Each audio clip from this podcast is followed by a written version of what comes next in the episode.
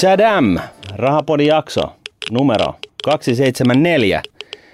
Öm, hetkinen, mikä täällä Siri No, särisee? sama homma. Mä kuuntelin, että onko täällä jotain heinäsirkkoja vai onko korvamadosta kuoriutumassa joku pörjäinen vai... Joo, joo, joo. Sellainen taustasirinä kuuluu. Tulee ihan se Vähän- Chernobyl-elokuva mieleen tästä. Niin, Oletko sekin. nähnyt sen? On, hyvä leffa oli kyllä. Vähän on samantyylinen, että eikä täällä nyt mitenkään säteile täällä studiossa. Niin. Hmm. Voisiko se johtua siitä, että tänään meillä on vieras täällä studiossa ja meillä olisi aiheena uraani. Tervetuloa Mikko Leivo. Oot itse oppinut uraanisijoittaja. Yes, kiitos. Ja kiva tulla podiin, mitä itse tullut kuunneltua. Kiva kuulla. Oikein sanottu heti alkuun. Tota noin, niin, me ollaan sorsattu sut, etsitty sut, kun tätä niin kun, uranijaksoa on peräänkuulutettu jonkun verran tuolla somessa ja, tota, ja sitten kysyttiin, että no joo, mutta siis näytetäänkö me niin uraanisijoittajilta ja, ja tota, todettiin, että hei nyt tarvitaan apua, että, että tota, kuka tietäisi uraanista eniten. Ja sinä olit nyt sitten somen niin ehdoton ykkönen, mutta tota, me ei tiedetä susta eikä, no niin, ehkä kuulijatkin tietää susta enemmän kuin me, mutta me ei tiedetä susta hölkäsen pöläystä, niin Ei yhtä atomiin tiedetä, että niinku, Ei. Nyt, nyt, nyt purat itsesi niinku neutroneiksi ja protoneiksi ja kerrot, että kuka oot. joo. Yes, eli mä oon Mikko Leivo ja Twitteristä taisi olla Mikko on twiitti. Ja tota, ihan sitä varten, että oma nimi oli jo varattu. Ja tota, on sijoittanut hyvin nuoresta lähtien. Että joskus yläasteella muistan, kun oli univaikeuksia, niin olen lukemaan Seppo Saariota, Kim Lindströmiä ja sitten tavallaan ehkä tämmöisellä niin kuin arvosijoitustaustalla on sijoittamista tehnyt aika pitkään ja sitten tota, myöhemmin on opiskellut vähän aihetta, mutta ennen kaikkea en oikeastaan halua tuoda esiin mitään kouluja tai koulutuksia, mitä on käynyt, koska on kokenut, että on lukenut ja kuunnellut niin paljon, että se Mut oma osaaminen, nyt. oma osaaminen on ennen kaikkea oma opiskelun tuotosta ja sitten kaikki muut on vähän niin kuin kunniavarastamista siitä tutkinnot. Niin, että sym- symbioosi näistä kaikesta lähteistä, mutta sä mainitsit sitä, että univaikeuksia. Sitten saatit Seppo Saarion kirjan ja sama, saman tien tuli nukku kiinni, niinkö? No se kyllä luettiin loppuun siitä yhdessä yössä, mutta tota, ää, mut joo, että meillä oli ihan kirjakaapit tankattu sijoituskirjallisuudella, niin sieltä löytyi paljon vaihtoehtoja. Ja sitten tota, tosiaan aika nopeasti just Benjamin Grahamia ja Warren Buffettia, varsinkin niitä Warren Buffettin varhaisia vaiheita, kun se oli niin kuin 60-luvulla holding-yhtiö ja Mm. mm. 70-luvun Berkshire Hathawayta, joka on niin kuin paljon semmoista enemmän deep value-sijoittamista Mm. ja sellaista, että etsitään pieniä yhtiöitä niitä sektoreilta, jota taas nykyään tietysti Berkshire Hathaway ei koonsa puolesta pysty mitenkään tekemään. Ei niin. Mutta mit, mitä sä teet niin kun päiväsaikaa? Päivässä aikaan mä rakentelen pilven reunalle infrastruktuuria. Okei, sä oot niin kuin koodaaja. Ja, no joo, sanotaan näin, tiivistetään. Tiivistetään niin Joo. tosi, tosi. Eli sä oot nyt se, joka periaatteessa, jos sulla vähän niin kuin alkaa pomo kismittää, onko sulla pomo?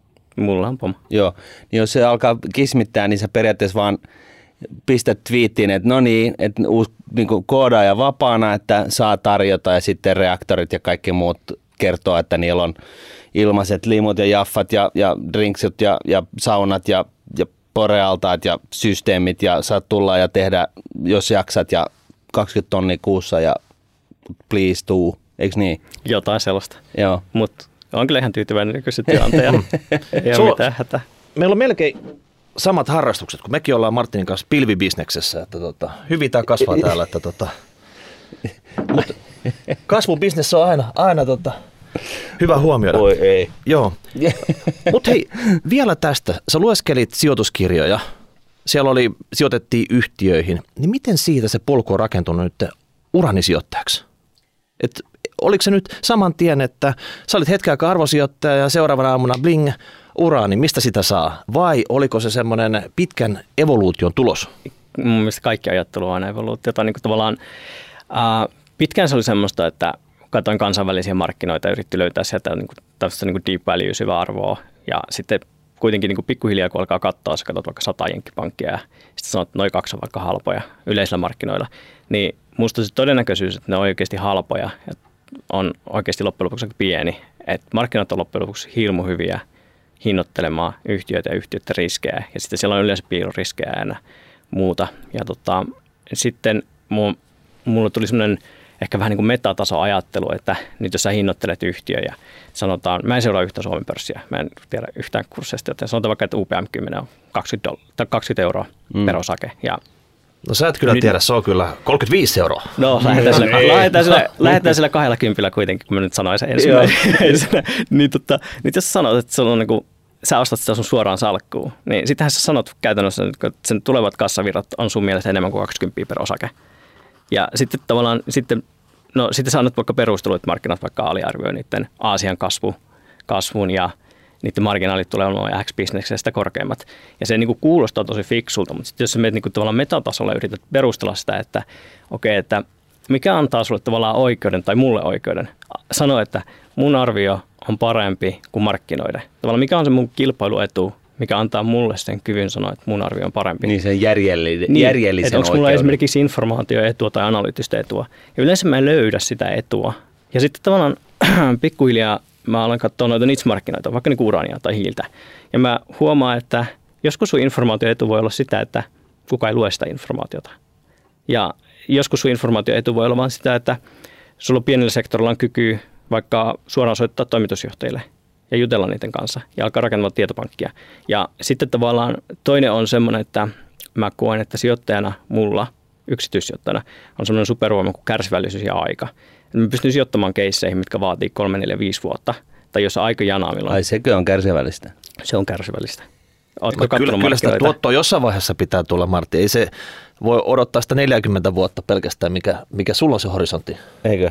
Ja ei siis, siis Joo, totta kai joo, mun, joo, mun, joo. mun kokonaisijallisuushorisonttihan on niin kuin juu. vuosikymmeniä, mutta Joo, tavallaan joo. jos ajatellaan vaikka jotain putoavaa veistä, Mm. niin, niin rahastot vaikka ei voi koskea siihen. Jollain jenkkirahastolla taisi olla, että kolme vuotta alisuoriutumista tarkoitti rahastohoitajan uran loppua basic. Mm. Jolloin jos on joku sektori, joka on niin kuin hyljeksitty, joka on basic putoava veitsi, niin siihen aika vaikka koskee markkinoihin.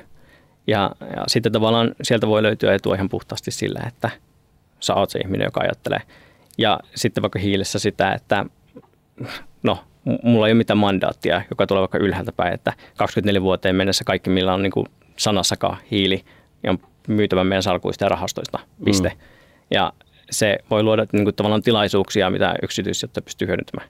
Niin kaikki muut yrittää päästä jostain fossiilisesta eroon, niin voi olla järkevä tapa vähän kontrata tätä ja uuden vastavirtaan. Niin no, sinä voi mennä niin kuin lapsi pesuveden mukana, että Jaa.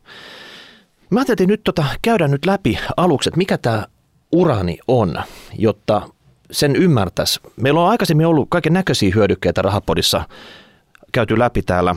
Ja niillä on usein tyypillistä tämmöinen syklisyys, että silloin kun talous menee kovaa ja just sitä kysytään, niin sen hinta piikkaa tonne ihan tappiasti. Esimerkiksi öljy, se oli tässä vielä puolitoista vuotta sitten, korona kesänä taisi olla kaikki alhaisimmat pohjat, että niin kuin uskottiin, että silloin kun se koronan, koronan ja talouden hidastumisen takia kukaan ei halunnut öljyä, sen tuotanto droppasi ja sitten siellä jossain Jenkeissä tapahtui niitä ihme, ihme tota, tuotantojuttuja, missä, missä se varmaan 20 taalan kohdalle meni ja nyt se on kohta taas jo sata. Et tässä tapahtuu tämmöistä isoa heiluriliikettä. Sitten siinä on ehkä tässä öljyssä vielä semmoinen, että se fyysinen toimitus, oliko se nyt aina ne sopparit kerran kuussa rullataan eteenpäin. Siinä on semmoinen epäjatkuvuuskohta, että jos jos sä sijoitat johonkin vaikka futurilla tai jollain ETF siihen, niin siellä on semmoisia heilahteluita johtuen tästä. No sitten meillä on tota, kahviston joskus muistaakseni mainittu ja rahapodissa usein me ollaan Martin kanssa ihan chuffella muutenkin sitten, että se on niin kuin aina läsnä tämä hyödyke täällä tota, rahapodissa. Siinä on luonnonolosuhteet, totta kai jokainen satovuosi on erilainen. Sitä on vähän niin kuin vaikea ennustaa kristallipallosta, että mitä tänä vuonna tapahtuu siinä laatu, kulutustrendi ehkä semmoisina pidempinä drivereina, että okei nyt kahvi peittoo jotain muuta kokista, että tota, sitä juodaan maailmassa paljon enemmän, niin se kulutus kasvaa. Kulta, se on aina ollut vähän sellainen turvasatama. Ja siinä on ollut hyvä se, että se ei ole pilannut, että toisin kuin kahvipavut, niin kultaa pystyy jemmailemaan siellä holvissa pitkään aikaa ja totta kai sitä käyttöä voi hyvin ennustaa sitten. Mutta nyt niin, jos me puhutaan niin uranista, niin mitä tämä urani on? Että onko se sitä, mitä tulee suoraan kaivoksesta vai pitääkö sille vielä tehdä jotain? Et, et käydään ihan niin kuin basicit läpi tässä, koska urani on kaikille vähän semmoinen Jep. tuntematon juttu. Eli urani on metalli. Se on metalli, jonka väriltään keltainen, toisin kuin Simpsoneissa, jossa se on semmoista vihreitä liejua, joka hohtaa ja kiiltää. Tota, sitä louhitaan maasta muutamalla eri menetelmällä, mutta sitä voidaan ottaa talteen myös esimerkiksi merivedestä, koska urania on niin kuin, raaka-aineena paljon kaikkialla. Ja tota, sitten sä... Siis merivedestä tarkoitat se ihan niin kuin siitä vedestä vedestä? Kyllä, merivedessä on urania sitä voidaan talteen ottaa. Vaan sihvilöimällä niin kuin biljona kuutiota merivettä? Niin... Joo, joo, tosiaan niin kuin että et me sii, siivillä rantaa, mutta, tota, mutta kyllä merivedestä voidaan talteen ottaa urania. Joskus mä tuon tämän esiin siksi, koska joskus aina ihmiset tuo tämmöisen niin kuin pointtina, että mutta eikö, eikö kaivostoiminnalla ole niin vähän tarpeetonta, jos merivedestäkin voidaan tislata, mutta sinne puhutaan aika erilaisista kustannuksista ja se on niin kokeellinen laboratoriomenetelmä. Mutta, tota, mutta urania on, niin kuin sanotaan, paljon luonnossa ja paljon maaperässä. Se on vaan niin kuin, niitä keskittymiä, missä urania on sen verran, että jollain asteella edes ekonomisesti pystytään talteen ottamaan urania, niin niitä on hyvin vähän. Tota, urani sen jälkeen jalostetaan. Siinä on hyvin monivaiheinen, missä se muutetaan. Ja se säteilee heti valmiiksi? Ei siis, siis äh, luonnollinen uraani, me puhutaan niin kuin rikastumisasteesta, on 0,7 prosenttista. Eli se tarkoittaa, kun me sanotaan että jotain prosenttia, niin sillä tarkoitetaan, että montako tai miten paljon sen massasta on isotooppi äh, 235 ja tota, sitten rikastumisprosessissa muutetaan kaasuksi, sen jälkeen se viedään semmoiseen rikastamoihin, missä on semmoisia nopeasti pyöriviä centrifugeja. Mm. Ja sitten tavallaan niissä saadaan niin kuin kevyempiä materiaalia puskettua pois ja saadaan nostettua 3-5,5 prosenttiin rikastamisaste, joka on taas semmoinen, mitä taas ydinvoimalla pystyy reaktoreissaan käyttämään. Sitten jos mennään ydinaseisiin niin sitten, tai weapons grade uraniin, niin sitten puhutaan jotain 95 prosenttia. Oho. Ja Eli, eli se niin kuin, tavallaan ei ole sama ainetta. Niin ja se on se pointti, miksi sitä... Esimerkiksi Iranissa, kun puhutaan siitä, että nyt ollaan rikottu tiettyjä rajoja, niin, niin. silloin voidaan sanoa esimerkiksi, että tämä ei aina niin kuin siviilikäyttöurania, vaan tämä on niin kuin jotain muuta. Niin ja se on kohtalaisen vaikeaa saada urania rikastettu 95 prosenttia. Joo, rikastaminen on aika tekninen prosessi. Venäläiset on tosi hyviä siinä. Venäläiset on niin kuin maailman parhaita tässä prosessissa. Joo. Ja, ja missä vaiheessa alkaa säteilee? Käytännössä siinä vaiheessa, kun sitä on rikastettu, mutta sittenkin se muutetaan sellaiseksi peleteiksi ja sitten se muutetaan polttoainesauvoiksi ja sitten tavallaan näitä polttoainesauvoja sitten reaktoreihin upotetaan. Ja sitten tämä sykli kestää luonnollisesta uraanista polttoainesauvaksi 18-24 kuukautta. Oho. Ja, ja siis se, siis ihan vaikka venäläiset sitä tekisi. Vaikka niin. venäläiset sitä tekisi. Ja, tota, Et se on vähän niin kuin manchego juusto, niin niitäkin on kuusikuukautisia ja vuoden mittaisia, tai siis Just ja näin. näin. Ja tota, sitten jos mennään reaktoritasolle, niin reaktoreissa taas polttoainekustannukset on, jos sulla on vaikka hiilivoimalla tai maakaasuvoimalla tai öljyvoimalla, niin polttoainekustannus saattaa olla 80, 90, jopa 95 prosenttia lopputuotte eli sähköhinnasta. Mutta ydinvoimalla taas sulla on se reaktori, joka maksaa miljardeja. Ja sitten sulla on polttoaine, joka on suhteellisen halpaa. Ja sun lopputuotte eli sähköhinnasta urani voi olla helposti joku 5 prosenttia. Polttoaine voi olla yli 10 prosenttia, mutta polttoaineessa kallein vaihe ei ole se raaka-aine, vaan se rikastumissykli. Mm. Eli polttoainesykli. Ja tota, maailmassa on vähän paljon 400 reaktoria, jotka käyttää urania, plus on noin 50-60 reaktoria laivoissa, eli ydinsukellusveneissä, lentotukialuksissa, Venäjällä jäänmurtajissa. Ja siinä on se hyvä puoli esimerkiksi, että jos sä käyttäisit vaikka hiiltä tai ää, öljyä polttoaineena, sä tarvitset sen niin pienen vuoren. Ja sitten taas jos sä käytät ydin tai ydinpolttoainetta eli urania, niin sulla riittää sellainen pieni sormenpään kokoinen pala, ja se vastaa käytännössä niin energiaintensiivisyydellä pientä vuorta hiiltä, jolloin esimerkiksi ydinsukellusvene tankataan noin 50 vuoden välein, lentotukialus 30 vuoden välein. No, siinä onkin Mä haluan tuollaisen mm. boosterin, koska tuota, mm. mua alkaa kismittää tämä niin bensan kulutus koko ajan. Niin. Se on niin kuin kerran tankataan se, se Niin, mä ostan sen valmiina. Ja, ja sitten sit se on niin kuin tank, tankki täynnä. Joo. Kerrotaan nyt vielä, että tota, kaivoksesta tuli sitä sitä sanottiin uraniksi. Joo, se on urania. Ja se, oli, se, oli, se oli keltaista ja semmoista jauhemaista vai? Ja, se on metallia, mutta sitten jauhetaan niin sanotuksi yellow cakeiksi. Okay. Ja yellow cake on vielä siis sellaista, että ihmiset niin kuin paljon käsi voi käsitellä sitä. Ei ole ongelma. Joo, onko tämä nyt sitä, millä käydään maailmanmarkkinoilla kauppaa? Mikä se näistä on se? Kyllä, tämä, tämä, me puhutaan niin kuin ihan puhtaasti oikeastaan vaan uraanista. Silloin voidaan puhua sitä maailmista. Ja, ja tavallaan uraanimarkkinoissa, jos puhutaan tarjonnasta tuotannosta ja muusta, niin me puhutaan sitä niin kuin raakauraanista. Ja sitten polttoainesykli on erillinen sykli, jossa toimii eri yhtiöt ja sillä on vähän niin kuin oma luonteensa ja sekin on myös niin kuin hyvin ää, kapasiteettipohjaista bisnestä, jolloin siellä voi mennä vähän syklit eri tahtiin kuin Osaatko vielä selittää sen, niin kuin, avata niin kuin, mahdollisimman selko ymmärrettävästi sen, niin kuin, että mäkin tajun, että, että tota, miksi just uraani, uraani on se po, ydin, ydin niin kuin voimalainen polttoaine? et, et, et, Mä en niinku, oikeasti koskaan kuullut tuota kysymystä ei, mutta, noin. Mutta mikä, mikä se on se juttu siinä uraanissa? Että siellä on isotooppeja tai mikä on se, mikä, mistä se, se tota, se... Joo, eli siis se on niin fissioreaktio vähän niin kuin ydinaseessa, että sulla on niin kuin, tavallaan atomit hajoaa niin, ja ne tuottaa, on... vapauttaa siinä vaiheessa paljon energiaa ja sitten loppujen lopuksi se sähkön tuotanto täsmälleen sitä, mitä onko 98 prosenttia maailman sähkön tuotannosta tai, 9, tai siis 6 prosenttia. Eli käytännössä sitä, että sitten me kuumennetaan vettä ja vesi pyörittää turbiineja. Vähän niin kuin hiilellä me kuumennetaan vettä, vesi pyörittää turbiineja. Se on aika äh, niin kuin basicia sitten kuitenkin, Jep. että sitten eli, keitetään eli vettä siellä Keitetään vettä ja sitten vähän niin kuin tuulivoimakin, niin no siinä ei keitetä vettä, mutta pyöritetään iso, niin kuin, mikä tämä on, tuulimylly. Turbiinia. Tuulimylly ja turbiini. Ja, Joo. Sanotaan ja, vaan ja turbiini, että yes. se on, kaikki on turbiineja. Niin, kaikki Joo. on turbiineja paitsi aurinkovoimassa. Et, niin. et sitten niin kuin, se on niin kuin sitä eri tapoja pyörittää turbiineja. No, mille, me, siis mun nyt vaan niin kuin laukkaa tämä kysymys patterista, mutta ihan nopeasti, niin jos sulla on ydinsukellusveneessä niin kuin ydinreaktori, niin keität sä vettä sielläkin? Käytännössä. Ihan totta. Siis se on niin kuin maailman kallein vedenkeitin, siis tällainen ydinvoimala sitten. Ja se on niin kuin tekninen vedenkeitin, Joo. Mutta tota, ja, ja, ja ilmeisesti, niin kun, okei, no mun yleissivistys sanoo jotain sellaista, että uranissa on nyt ilmeisesti atomit jotenkin sillä tavalla löysällä, että sitä kun rikastuttaa, niin sä pystyt sitten niin kuin jollain tavalla saamaan ne niin kuin reagoimaan keskenään toivotulla tavalla, jolla ne lämmittää ja, ja, tota, ja siitä saadaan sitten se vedenkeitin efekti aikaiseksi. En tiedä. Joo, close enough.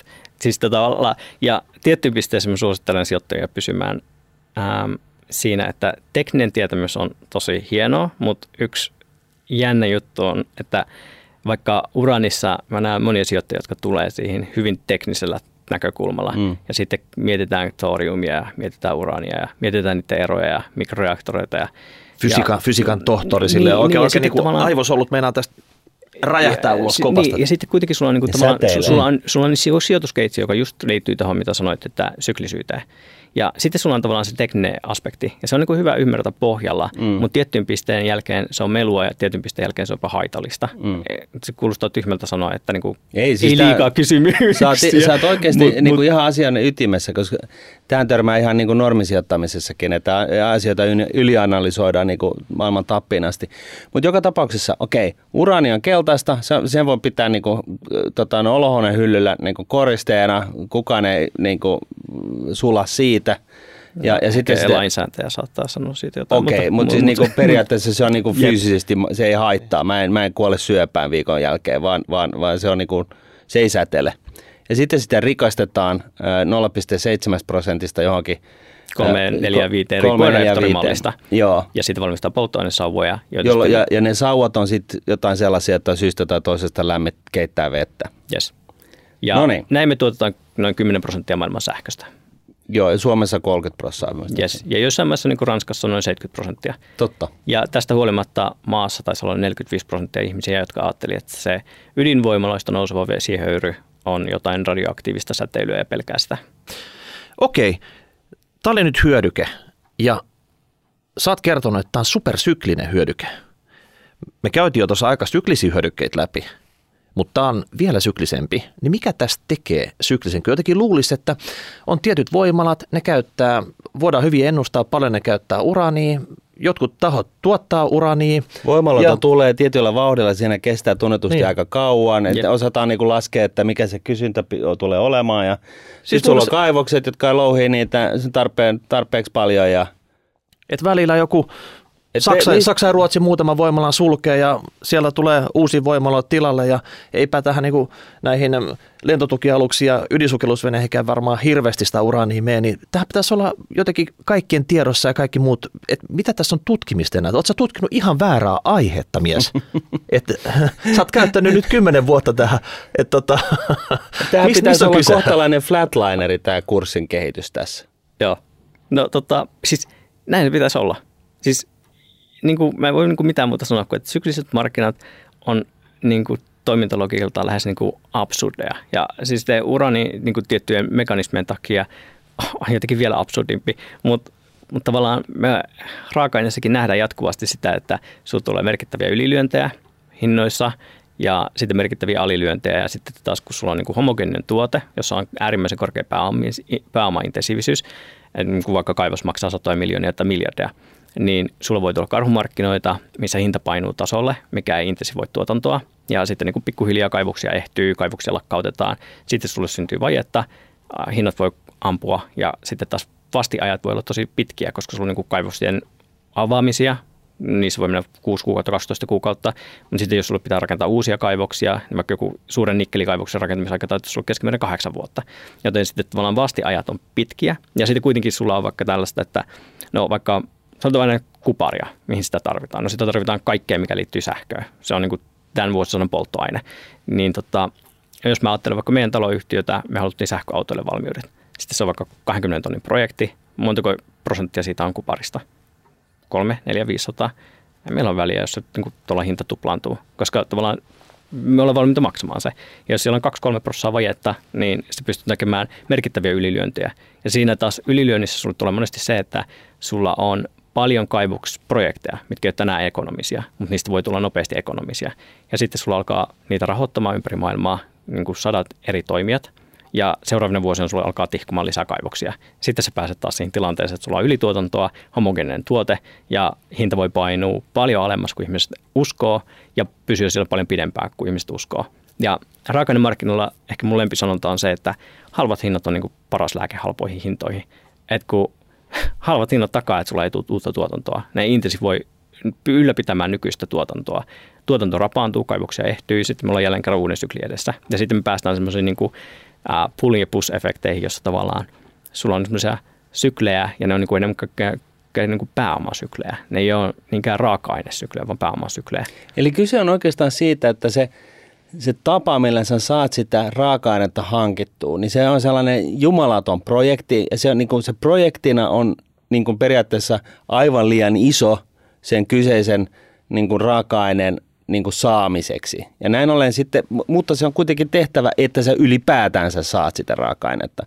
Sitten sä investoit niin kuin pääponaisena kahdeksan vuotta rakentelet, kaivelet jotain kuoppaa, alat ottaa sieltä uraania pihalle – ja sitten se heti on niin kuin liian iso se laitos siihen tarpeeseen kuitenkin. Ja sä oot missannut jo sen syklin. Että ja se on syklikin niin kuin... on saattanut jo mennä ohi. Että et se niin kuin tavallaan et, et se on vähän niin kuin yrittäisi tota osua niin kuin hyttyseen niin kuin tykillä, että se on kohtalaisen kallista ja sitten ne tykit, tykit niin kuin tavallaan niin kuin ruostuu pois ja niitä ei voi käyttää. Sitten se hyttynen tulee ja sitten aletaan rakentaa sitä tykkiä ja sitten kun hyttynen istuu tossa, niin se on vähän niin kuin oversized.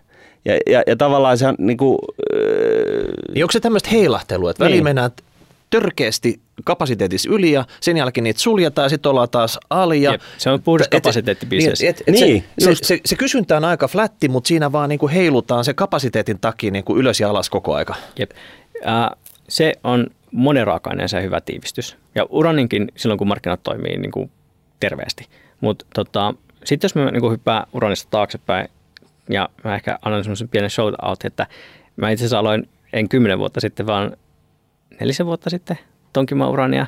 Mä olin Nuuksiossa sienestämässä mun vanhempien ja lapsen kanssa ja niin kuin sienestysreissulla tähän me puhutaan sijoittamisesta. Ja tota, siinä vaiheessa Kameko oli sulkemassa MacArthur Riverin operaatioita. MacArthur River on maailman suurin uranikaivos. Se tuottaa, Mikä on Kameko? Kameko on kanalainen kaivostoimija. Se on maailman käytännössä toiseksi suurin kaivostoimija uranisektorilla. Joo, ja, ja se oli sulkemassa jonkun kaivoksen, yes. jonka ja nimi oli? MacArthur River. MacArthur River. River, yes. Se on Kanada Athabasca Basinissa ja tota, se tuotti yli 10 prosenttia maailmankulutuksesta. Ja, Uranikulutus. Yes. Ja tota, sen operationaaliset kustannukset laittaa sen halvimpaan kvartaaliin tuottajista. Eli sen sulkemisen syynä oli puhtaasti se, että Kameko sanoi, että se ei ole ekonomista. Että se ei taloudelle, se tekee ja, turskaa. Ja se on maailman parhaita uranikaivoksia. Niin, eli se, se, se, jos mikään olisi pitänyt olla kannattava. Jep. Ja tota, sitten jos mä pienen historiikin teen nopeasti, mutta se auttaa ymmärtämään tätä, niin kuin, miksi mä pystyn perustelemaan ja sanomaan, että tämä on syklinen markkina, tämä on hypersyklinen markkina ja tällä markkinalla tullaan näkemään ylilyönti. niin tota, johdetaan ju, juoret hyvin nopeasti 2003 vuoteen ja sitten siellä alkoi viime tämmöinen niin kuin kar, äh, härkämarkkina, ei karmarkkina. Mm. Ja se kesti ehkä 2011 vuoteen. Ja sen aikana me nähtiin uranihinnan nousevan noin 10 dollarista per pauna noin 140 dollaria, eli 14 kertaistuvaa. Semmoinen niin kuin sokkona tehty sijoitussalkku uranisektorille yli 20 kertaistu. Ja kovimmat nousijat, niin kuin vaikka Paladin Energy, tuhat kertaistu, siis tuhat kertaistu. Ja, tota, Hetkinen, ota kerran vielä, mikä kuin tuhat kertaistu? Ää, paras sektorin nousija, semmoinen kuin Paladin Energy – se osake ja, ja nyt puhutaanko niin kuin sektorin, nyt ei puhuta kaivoksesta enää, vaan puhutaan rikastusta. Ei kaivosyhtiöstä. Okei, okay, okay. eli paras kaivosyhtiö, niin sen arvo 2000 kertaistu. Tuhat. Siis tuhat, joo. Yes. Ja tota, sitten raaka-aineen... Tai tuhat kertaistui vai tuhat prosentin tuotto? Tuhat kertaistu. Siis tuhat se, kertaistui. Se, sektorin keskimääräinen tuotto oli yli 2000 prosenttia. Ja tota, silloin kun sun raaka-aineen hinta 14 kertaistuu, niin aika monesta kaivoksesta tulee hyvin ekonominen. Ja sitten käytännössä sulle aletaan hyväksymään investointeja, uutta tuotantoa alkaa tulemaan linjoille. Täsmälleen niin kuin klassinen raaka Ja sitten joku voisi tehdä arpapelille veikkauksen, että me tullaan näkemään seuraavina vuosina ylituotantoa. Sitten 2011 vuonna Japanin lähistöllä oli maanjäristys ja siitä seurasi tsunami, joka aiheutti Fukushimassa reaktorin sulamisen. Ja tämä reaktorin sulaminen – aiheutti Japanille päätöksen sulkea niiden 50 reaktoria, vähän paljon 50 reaktoria, käytännössä päivässä. 10 prosenttia maailman tuot kysynnästä katosi välittömästi. Kaksi vuotta myöhemmin Saksa sulki puolet reaktoreista ja teki mm, energiapoliittisesti loistavan päätöksen sulkea loputkin seuraavan vuosikymmenen aikana. Niin, tämä oli taisi olla ironisesti. Mm. Tämä, tämä oli vähän ironinen. Ol, oliko tämä ironinen? Hei. No jos hiilenpoltosta tykkää, niin, niin silloin, no silloin siinä ei ollut mitään ironiaa. Niin. Yleensä me ollaan aika haudan vakavana tämä rahapodissa. Niin, tämä, on kuule se meidän tyyli. Niin. Mm. Joo. no niin, anyhow. niin, tota, anyhow. Uh, eli sulla on tuotanto, mikä on nousemassa. Ja sulla on kysyntä, mikä just romahti. Mm. Ja raaka-ainehinta lähti romahtamaan. Ja 2016 vuonna uranin hinta oli 18 dollarissa. Ää, 2018, kun mä aloin katsoa sitä sektoria, raaka hinta oli pikkusen päälle 20 dollaria. Ja Kameko tosiaan sanoi, että me ei voida operoida. Ja sen lisäksi, että ne sanoivat, että ne ei voinut operoida, MacArthur Riverilla oli vielä pitkiä toimitussopimuksia. Eli ydinvoimalat yleensä ostaa 5-70 vuoden sopimuksella raaka-ainetta. Ne tekee sitä siksi, koska nyt jos sulla on vaikka voimala – sulla on neljä reaktoria, mm. reaktoreiden hinta yhteensä on vaikka 20 miljardia, niin sun prioriteetti yksi on pitää voimalat käynnissä aina. Sulla ei saa polttoaine loppua. No ei. Ja siksi sulla on inventaarioita ja viime syklissä nähtiin, että voimalat alkoi kasvattamaan omia inventorioita. Niillä oli vähän päässyt pienenemään ne ja niitä pelotti se tulevaisuuden saatavuus, joten ne alkoi kasvattamaan niitä. Ja toinen, mitä me nähtiin, oli just niin kuin, että silloin noin 2006-2011 välillä kaikki voimalat viiden vuoden syklillä teki sopimuksia, pitkäaikaisopimuksia. Ja MacArthur Riverien oli pitkiä sopimuksia, mutta Kamika sanoi, että miksi me louhittaisiin meidän kaivoksesta malmia, kun me voidaan mennä spotmarkkinaan ostamaan ylimääräisiä inventaarioita kahdella kympillä ja antaa niitä meidän asiakkaille 45 sopimuksiin, jotka lukittuja. Ja sitä ne teki. Ja se ei ollut ainut. Ja mm, kun markkinalla tuottajat alkaa sanomaan, että emme kannata tuottaa, meidän kannattaa laittaa kaivokset kiinni, ostaa inventaarioita ja laittaa niitä meidän pitkiin sopimuksiin, niin silloin tavallaan niin kuin jokaisella sijoittajalla pitäisi tulla sille, että okei, toi on niin kuin kiinnostava tilanne, jos sun kysyntä ei ole oikeasti romahtamassa niin kuin, niin kuin kauas tulevaisuuteen. Ja tota, niin, että jonkunnäköinen short squeeze saattaa odottaa tien päässä jossain vaiheessa. Sitä, ja, sitä, tämä oli niin kuin ironia tämäkin. Joo. Mm. No, se ei sikäli ole, mutta, tota, mutta silloin myös markkinoilla nähtiin sellaista, että 2012-2013 kaikki isot pankit, joilla oli vähänkään analyytikkoja, jotka seurasi, analyytikko saattaa seurata viittä raaka-ainetta, mutta joka seurasi vähänkään urania, ne lakkas kaikki seurana. Koko sektori vaan jätettiin. Siis koko sektori jätettiin kuolleeksi. Kaivoksi sillä ei ole mitään arvoa sillä Se sektorilla. kuin ydinjäte. Täsmälleen. Joo. Tosi Suomessa on kyllä tosi hyvin, hyvä tapa dumpata sitä, niin mä en, tavallaan, mä, mä se on, onkaloitiin kuin ydinjäte sitten. Tota. okay, mm. Se on niin teknisesti tosi hienosti toteutettu, niin, niin tavallaan niin kuin se on maailman paras ratkaisu, niin annetaan ainakin Suomen ratkaisulle respektiä. Mutta tota, mut, mut joo, niin siis tota, ja tosiaan siis se, se oli niin kuin täysin niin kuin hylätty sektori. Ne valuotiot oli tipahtunut aivan järjettömiin. Ja sitten samalla kun katsoo vaikka kansainvälisen Energia Agencyn Redbookia, ne on, että keskimääräinen uraanituotantokustannus, kun siihen laittaa hallintokustannukset ja ylläpitokustannukset kasaan, 50-60 per pauna. Jos haluat avata uusia kaivoksia, enemmän, koska sun pitää intensivoida osakkeenomistajia rahoittamaan se kaivos. Ja ne mm. haluaa myös Ja tuottaa spot on nyt vähän päälle 20. edelleen. Ää, nyt vähän päälle 40. Mutta silloin 2018, kun mä katson markkinaa, niin mun näkökulmasta raaka-aineen hinnan pitää vähintään kaksinkertaistua, että se intensivoi nykyistä tuotantoa. Sen pitää kolminkertaistua, että se intensivoi yhtään uutta tuotantoa. Me ollaan nähty, että kaivoksia ehtyy. Ja vielä 20-luvulla neljä maailman kymmenestä suurimmasta kaivoksesta ehtyy tällä sektorilla. Ja me on nähty kaivosta ennenaikaisia sulkamisia, jotka ei tule avaamaan enää ikinä oviansa, koska tavallaan omistajat päätti vaikka, että meillä on kolme vuotta eliaikaa jäljellä. Miksi, miksi me operoitaisiin tappiolla? Nel, Ei- viimeiset neljä vuotta. käytännössä niin kuin 2011 lähtien. Mm. Ja, ähm, sitten toinen on tämä, mitä sanon pitkäaikaissopimuksista. 2015 voisi sanoa, että pitkäaikaisia sopimuksia alkoi lakkaamaan. Ja tässä vaiheessa voimalat on katsonut maailmaa ja sanonut, että no sä oot uranin tuottaja, että me halutaan tehdä uusi 10 vuoden soppari. Ja uranin tuottaja sanoo, että no okei, me tarvitaan 45-50 dollaria per pauna. Ja sitten voimme katsoa ympäri ja katsoa, että voidaan ostaa spot-markkinasta 20. Ja tälle markkinalle syntyy ensimmäistä kertaa uusi mekanismi, semmoinen kuin carry tradeajat, jolla ihan puhtaasti, että finanssiinstituutiot myy voimaloille kahden tai yhden viiva kolmen vuoden sopimuksia, hyvin niin kuin midterm-sopimuksia. Ja sen jälkeen ne saattaa ihan täysin alastomana olla ja käytännössä vaan ostaa spot-markkinasta raaka-ainetta ja tehdä hyvin pientä marginaalia. Sitä auttaa se, että meillä on tosi matalat korot ja sitä auttaa se, että maailman mobiilit inventaariot tuntuu olevan järkyttävän suuret. Ja tällä sektorilla on myös mobiileista inventaarioista pakko sanoa, että kukaan ei oikein tiedä paljonko maailmassa on. Mikä on mobiileinventaari? Mobiili-inventaario on sellaista ää, niin sanottua niin kuin spot-markkina ää, sp- inventaariota, mihin, mitä myydään spot-markkinalla mm. ja tavallaan sellaista niin kuin vapaata inventaariota. Mm. Standardoitua vapaata inventaariota, jota säilytetään jossain ja se on Re- niinku se- reka perässä, että se, se saapuu aina sinne paikalle, olla missä ostaja löytyy. joidenkin tuottajien inventaarioissa, niitä voi olla joidenkin voimaloiden, vaikka suljettujen voimaloiden inventaarioissa, jotka on vähän silleen, että me voidaan myydä sitä potentiaalisesti ja sitä voi olla tradeajilla ja sitten spotmarkkinaan tulee koko ajan niin kuin pikkusen pauneja sieltä sun täältä. Ja tota, tosiaan sitten tämä carry tradeaus tarkoitti sitä, että sen sijaan, että 2005-2016 vuonna olisi alkanut se, että tai voimalat sanoa, että kyllä me maksetaan intensiivihinta kaivoksille, että kaivokset pidetään pystyssä ja uusia niin kuin, uutta tuotantoa intensivoidaan. Just niin kuin sanoit, että me pystytään katsomaan, mikä meidän tulevaisuuden kysyntä tällä sektorilla on ja on ilmiselvää, että markkina ei voi elää pysyvästi sillä, että syödään inventaariota. Mutta näin ei tapahtunut. Voimalat alkoi ostaa yhden kolmen vuoden soppareita. Niillä oli paljon inventaarioita omasta takaa ja sen lisäksi spotmarkkina näytti pohjattomalta kuilulta.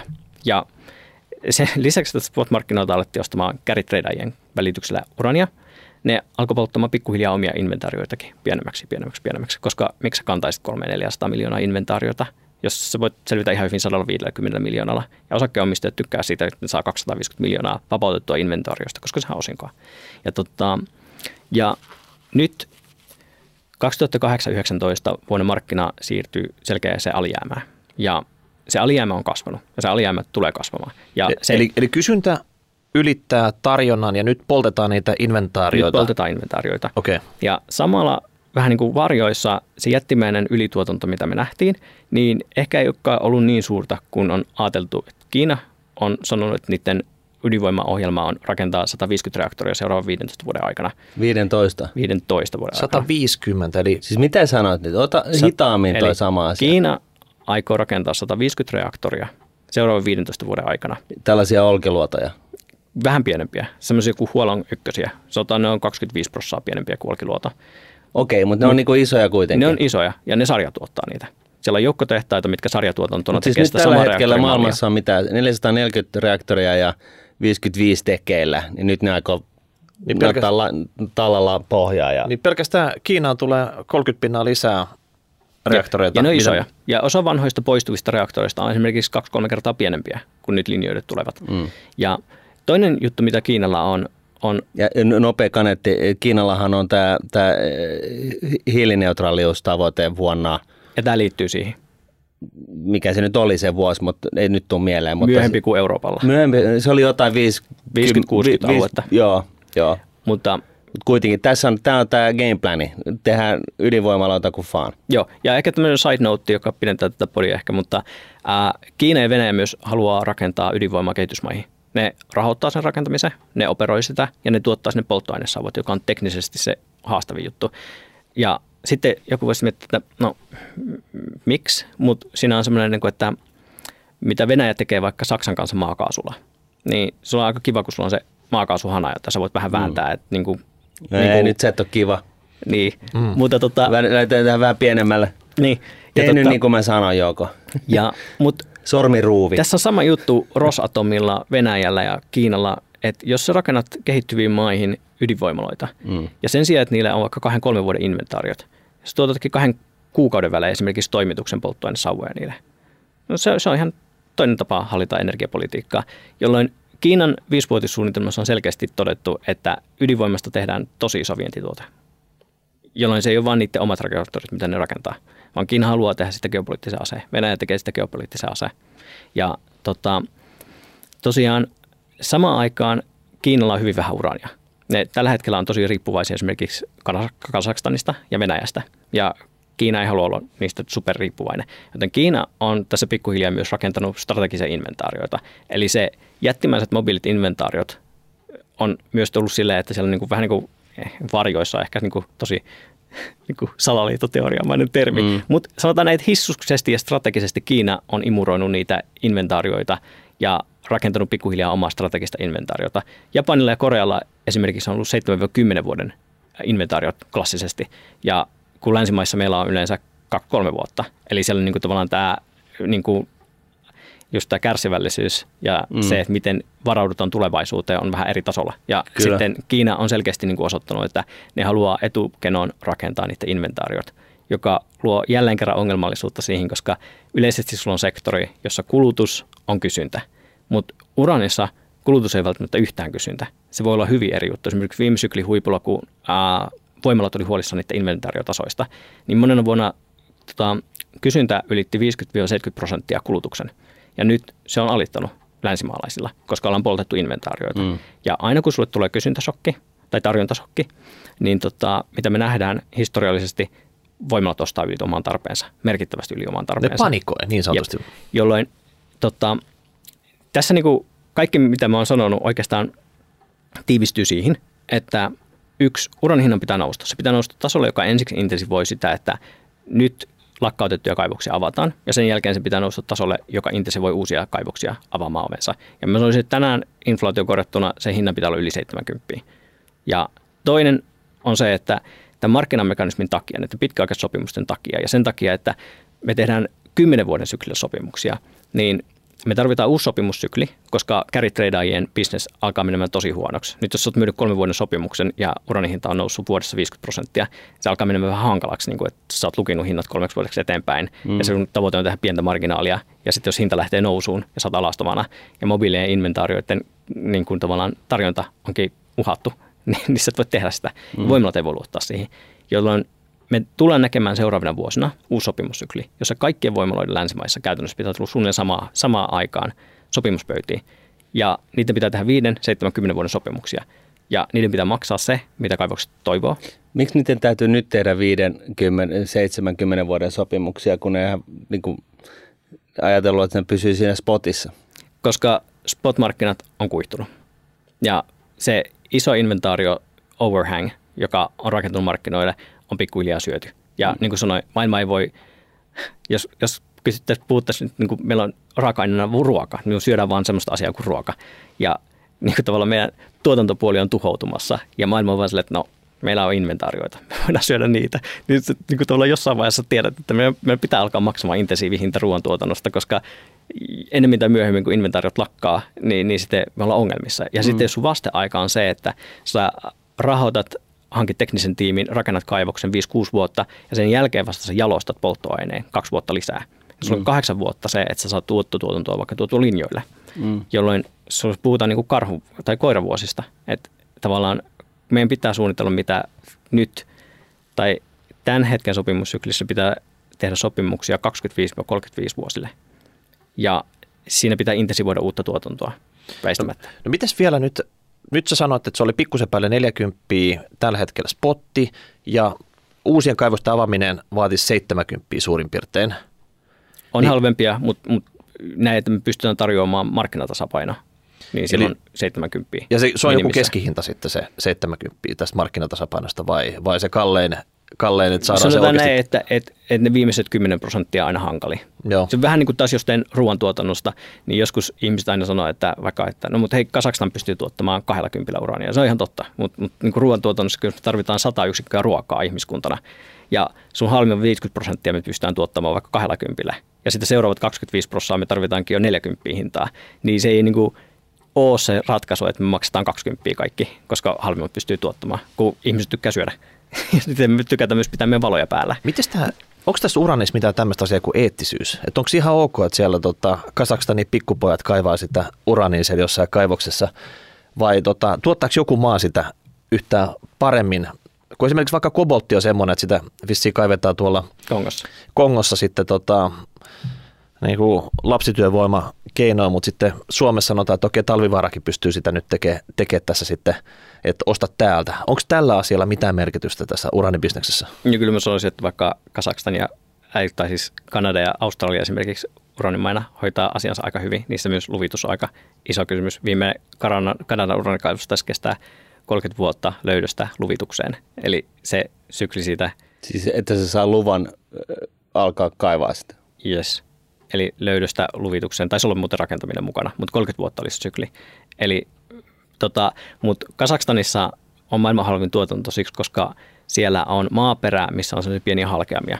Sä poraat sinne semmoisen reijän, ja sitten sä alat puskemaan sinne semmoista kemikaaliliuosta. Sitten sä poraat toisen reijän, missä on semmoinen imupilli, mikä imee sitä liuosta. Ja se on on liuottanut urani.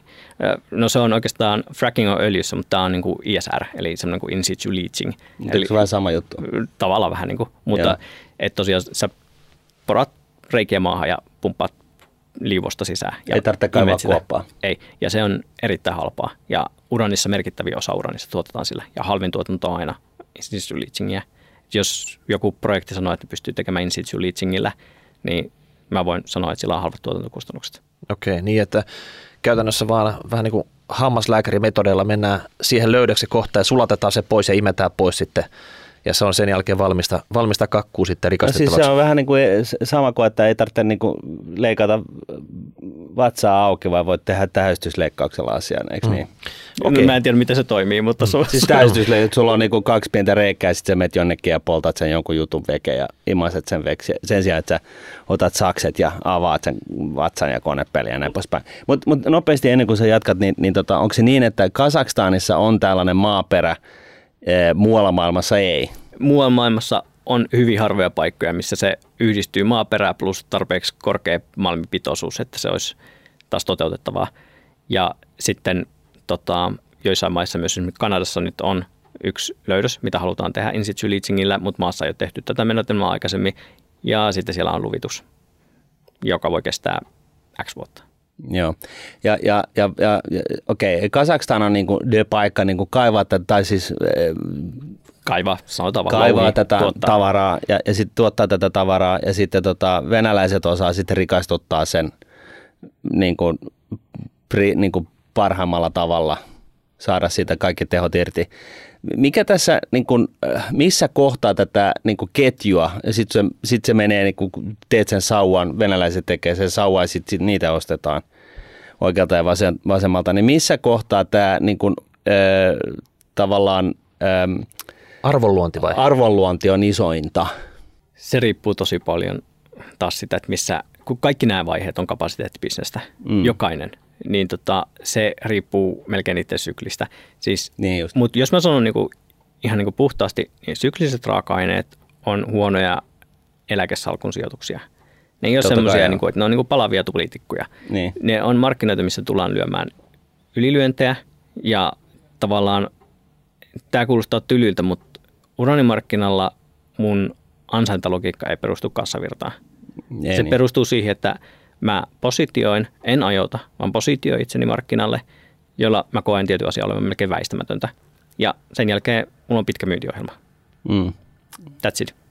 Ja miten se tietty- tarkoittaa tällä, että sulla on pitkä myyntiohjelma? Koska sä et pysty ennustamaan huippua. Niin, niin että sä, sä, ve, Aivan, se tässä on tulee, melkein se käänteinen. tulee. Tässä on melkein käänteinen osakesijoituksia. Et Sä meet niinku isosti sisään, istut siellä kuin ankka ja tota, odotat jotakin, ja sitten kun sä et ole ihan varma, että onko se vielä tässä, niin sitten sä lähdet purkamaan sitä siinä vaiheessa. Kun ylämäkeen. Niin, niin ja kun toisen osakemarkkinoilla on usein sillä tavalla, että sä ostat, ostat, ostat, ostat, ja sitten sulla on joku tietty payday, milloin sä sitten vaikka irtan kokonaan sitä. Eli tämä on tällaista niin NS-treidaamista niin ultimate slow motionissa, että niin kuin, sulla on niin kuin, tavallaan, niin kuin sä teet treidaat kymmenen vuoden aikahorisonteilla.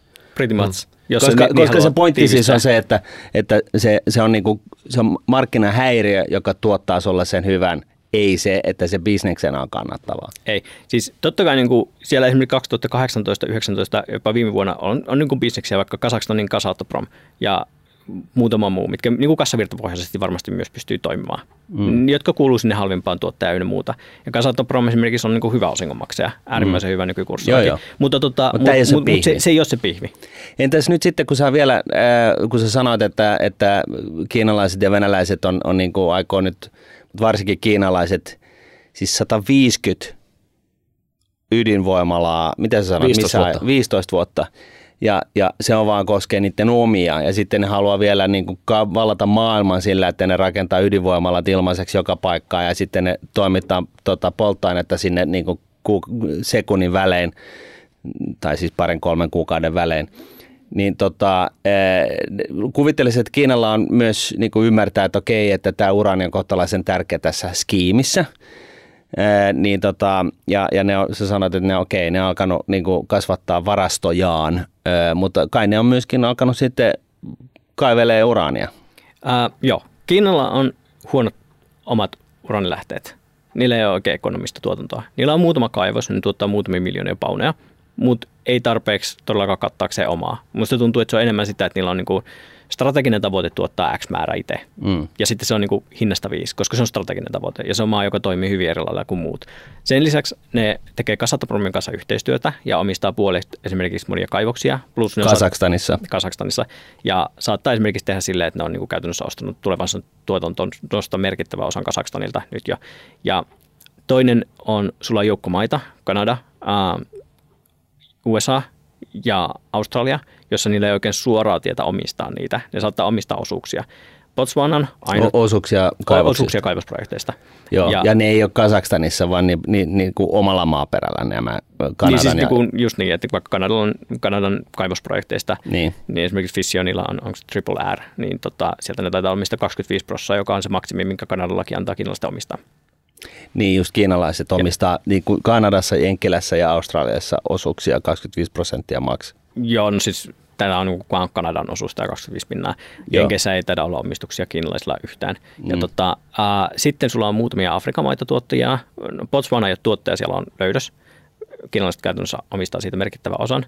Äh, Namibia on pitkäaikainen uranituottaja, iso tuottaja. Ja Namibian operationaalisesta kaivoksessa sulla on niin vaikka Rössing ja Husab, molemmat kiinalaiset omistamia. Sulla on projekteja ää, ja tota, näissä kiinalaisten omistus on olemassa. Sitten sulla on Langer Heinrich, joka on lakkautettu kaivos, joka voidaan avata uudestaan. 25 prosenttia siitäkin kiinalaiset omistaa, plus taitaa olla 50 prosenttia siitä tuotannosta, tulevaisuuden tuotannosta kiinalaiset ostaa yksi oikeudella. Nigerissä projekteja kiinalaiset on monesti häsäämässä niissä vähintään osakkuuksissa ynnä muussa. Eli Kiina niin kuin selkeästi vähän niin kuin missä tahansa urania tuotetaan, missä kiinalaiset voi omistaa. Kiinalaisilla on sormet pelissä. Oho, no toi, mites, mites, toi on aika kinkkinen tilanne. No, no. Miten sitten tota noin, niin länsimaalaisten ydinreaktoreiden uranin saanti? Um, onko sitä niinku, onko kukaan katsonut sen perään vai onko tämä vähän niin kuin, tyypillisesti kuin länsimaalaiset, että eletään kvartaalit tota, taloudessa, että seuraavat kolme kuukautta niin näyttää sieltä, että urani riittää, niin ei huolta häivää. No ei ihan näin, mutta niin kuin vuosi kaksi ehkä syklillä. Ja se on ehkä vähän liian lyhyt sykli. Ja siis Kanada tuottaa, Kanada pystyy tuottamaan lisää, Australia tuottaa, sieltä pystytään saamaan Kasakstaniin on paljon luotettu ja esimerkiksi Yhdysvalloissa vähän keskusteltu ehkä sitä, että onko se hyvä, että niin sanotusti Venäjän vaikutuspiiri alta tulee niin paljon meidän rikastuskapasiteetista ja raaka-aineesta, koska siinä kyse ei vaan siitä, että sä pystyt tuottaa Kanadassa mm. raaka-ainetta, jos sä pystyt rikastuttamaan sitä ilman venäläisiä. Ranskalaiset on kuitenkin tosi isoja. Esimerkiksi Ranskassa Orana, joka tuottaa Nigerissä, on tuottanut 5-60 vuotta urania ja niillä on paljon rikastamoja ja Okei, okay, okay, mutta siis joo, näin. Ja, ja, tota, ja se loppupeleissä niin se, se pointti on se, että tota, uraania löytyy niin kuin ihan mielimäärin vaikka miljoonaksi vuodeksi maailmasta ja, ja, ja, ja, tota, ja tavallaan tämän tiedon pohjalta niin, niin jengi on niin, niin kuin tavallaan huolissaan, että tässä niin kuin koko ajan niin kuin tämä pointti on se, että tähän markkinaan on syntymässä niin kuin tällainen niin kuin eeppinen short squeeze. Joo, ja tämä ei ole ensimmäinen kerta. Et uranin markkinoilla on nähty ennen tätä viimeistäkin nousua, mikä on 14 kertaista melkein raaka hinta, niin sitä edeltävä sykli oli aika pitkälti vastaavanlainen. Tätä ennen syklejä ei ole oikeastaan ollut, koska urania ja ydinvoimaa ei ennen 70-lukua käytännössä ole ollut. Mm. Mutta sitten tavallaan me katsoo muita raaka-aineita, hyvin samoja mekanismeja löytyy niin kuin tavallaan sadan vuoden historialle ja sitten sanotaan aina, niin kuin, että kaivososakkeet toimii kuin vivulla raaka-aineeseen nähden, joka on toki toki järkevää, koska jos mulla on vaikka kuparikaivos ja se tuotantokustannus 3 dollaria ja kuparihinta on vaikka 3,20, niin tähän 20 senttiä per pauna mm. kuparia, mutta jos kuparihinta nousee vitoseen, niin me tehdään 2 dollaria. Ja meidän tuotanto tai tavallaan tuotto kymmenkertaistuu. Joten niin kuin tavallaan silloin nähdään sitä sektorilla, että sulla on kaivoksia, jotka on niin kuin vähän tappiollisia tai niin minimaalisesti voitollisia ja karhumarkkinassa se sektori saattaa olla just sellaisia kaivoksia, voi ostaa parilla miljoonalla ja sitten pari vuotta myöhemmin se tekee parista miljoonaa vapaata kassivirtaa. Ja sitten se niin kuin just näkee, että 100 prosenttia raaka-aineen hinnan nousussa voi tarkoittaa satoja satoja prosenttia kaivosyhtiöiden nousussa. Ja, ja tämä on niin oikeasti hirveän mielenkiintoista, koska tota, tässä kun on korot on ollut äärimmäisen alhaalla ja lainaa ja rahaa on tungettu joka ikkunoista ja ovista ja, ja niin kuin nyt taas myöhästyin tästäkin syklistä, koska nyt korot mahdollisesti lähtee nousuun, mutta tota, miettinyt kovasti sitä, että mikä olisi tällainen niin kuin, hyödykesektorin niin bisnesidea, mihin pitäisi polttaa ihan loputtomasti rahaa, jota nyt saa, jossa on sitten niin kuin tällainen niin kuin hysteerinen niin kuin, ö, potentiaali jostain syystä lähitulevaisuudessa, niin itse asiassa nyt meidän pitäisi mennä Nordeaan, nostaa niin, kuin niin paljon lainaa kuin ikinä irti lähtee ja tota, ostaa uranikaivos jostain niin kuin muutamalla kympillä – ja, ja tota, jäädä venaamaan. niin, vielä parempaa, että ostat Kanada Athabasca Basin, niin sitten vaan tonti ja sitten sanot, että kun, kun sykli alkaa nousemaan, niin me aletaan poraamaan. Mm. Koska se on maailman paras niin sanottu Mikä. Sanoit sä vähän hitaammin sen. Eli Kanadassa on sellainen paikka kuin Athabasca Basin. Athabasca Just niin. Basin. Basin. Eli se on varmaan sellainen muutaman sadan, he, siis sadan neljä kilometrin kokoinen. Jotain tällaista. Joo. Ja se on niin, kuin niin sanottu paras postikoodi uranille. Eli nyt jos sulla vaikka Afrikan kaivoksissa on, vaikka niin kuin, ää, Nigerissä on yksi kaivosprojekti, sillä on jotain 0,34 prosenttia vaikka malmipitoisuus, niin Athabasca Basinissa on sille, että meillä on 20 prosenttia tässä kaivoksessa malmipitoisuus. 20? Joo. Ja sä saat se 0, jotain, ja Afrikassa, niin, niin se on niin kuin parasta laatua. Niin se on niin kuin 20 prosenttia, että ei 0, prosenttia, vaan 20, 20 siis viidesosa. Eli, eli louhit 5 kiloa maata, niin sulla on niin kuin kilo urania. Hmm. Mutta tota, Eli se on semmoinen niin kuin tavallaan, että siellä nähdään semmoisia räikeitä nousuja. Nähtiin myös viime syklissä myös, että sinne pompsahteli uusia firmoja, jotka osti vain tontteja ja sitten sanoi, että hei, että meillä on oikea postikoodi ja kohti me aletaan poraamaan. Ja sitten markkinat sanoivat, että miltä kuulostaisi vaikka 300 miljoonaa valuaatioksi.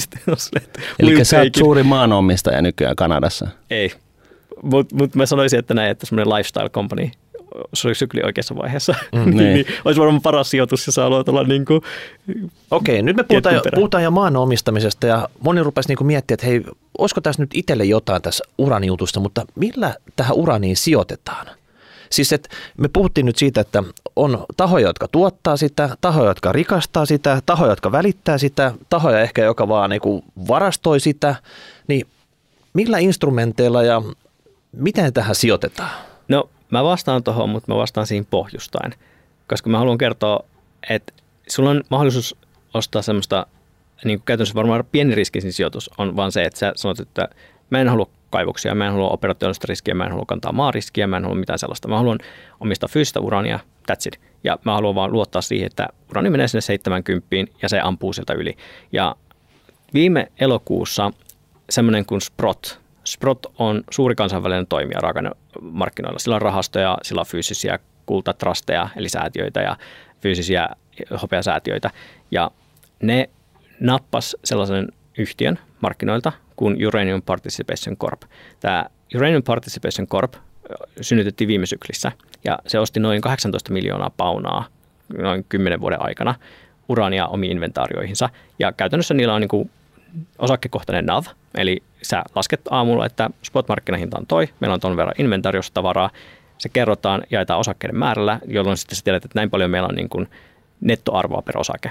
Ja tota, se oli viime syklissä semmoinen tapa, että finanssimarkkinat käytännössä pumppasi joitain miljardeja siihen, että ostettiin fyysistä raaka-ainetta ja puskettiin markkinaa niin kuin paljon yli markkinatasapainon vaatimaan hinnan. Osittain niin kuin tavallaan Spekuloitiin. Niin, niin, niin mutta mm. luotiin myös niin kuin markkinoille painetta, vaan niin kuin siis sitä, että niin kuin voimaloille vähän niin kuin, että mistä te ostatte ja voimalat oli niin kuin yllättyneitä siitä, että niiden piti kilpailla ensimmäistä kertaa finanssipelureiden kanssa.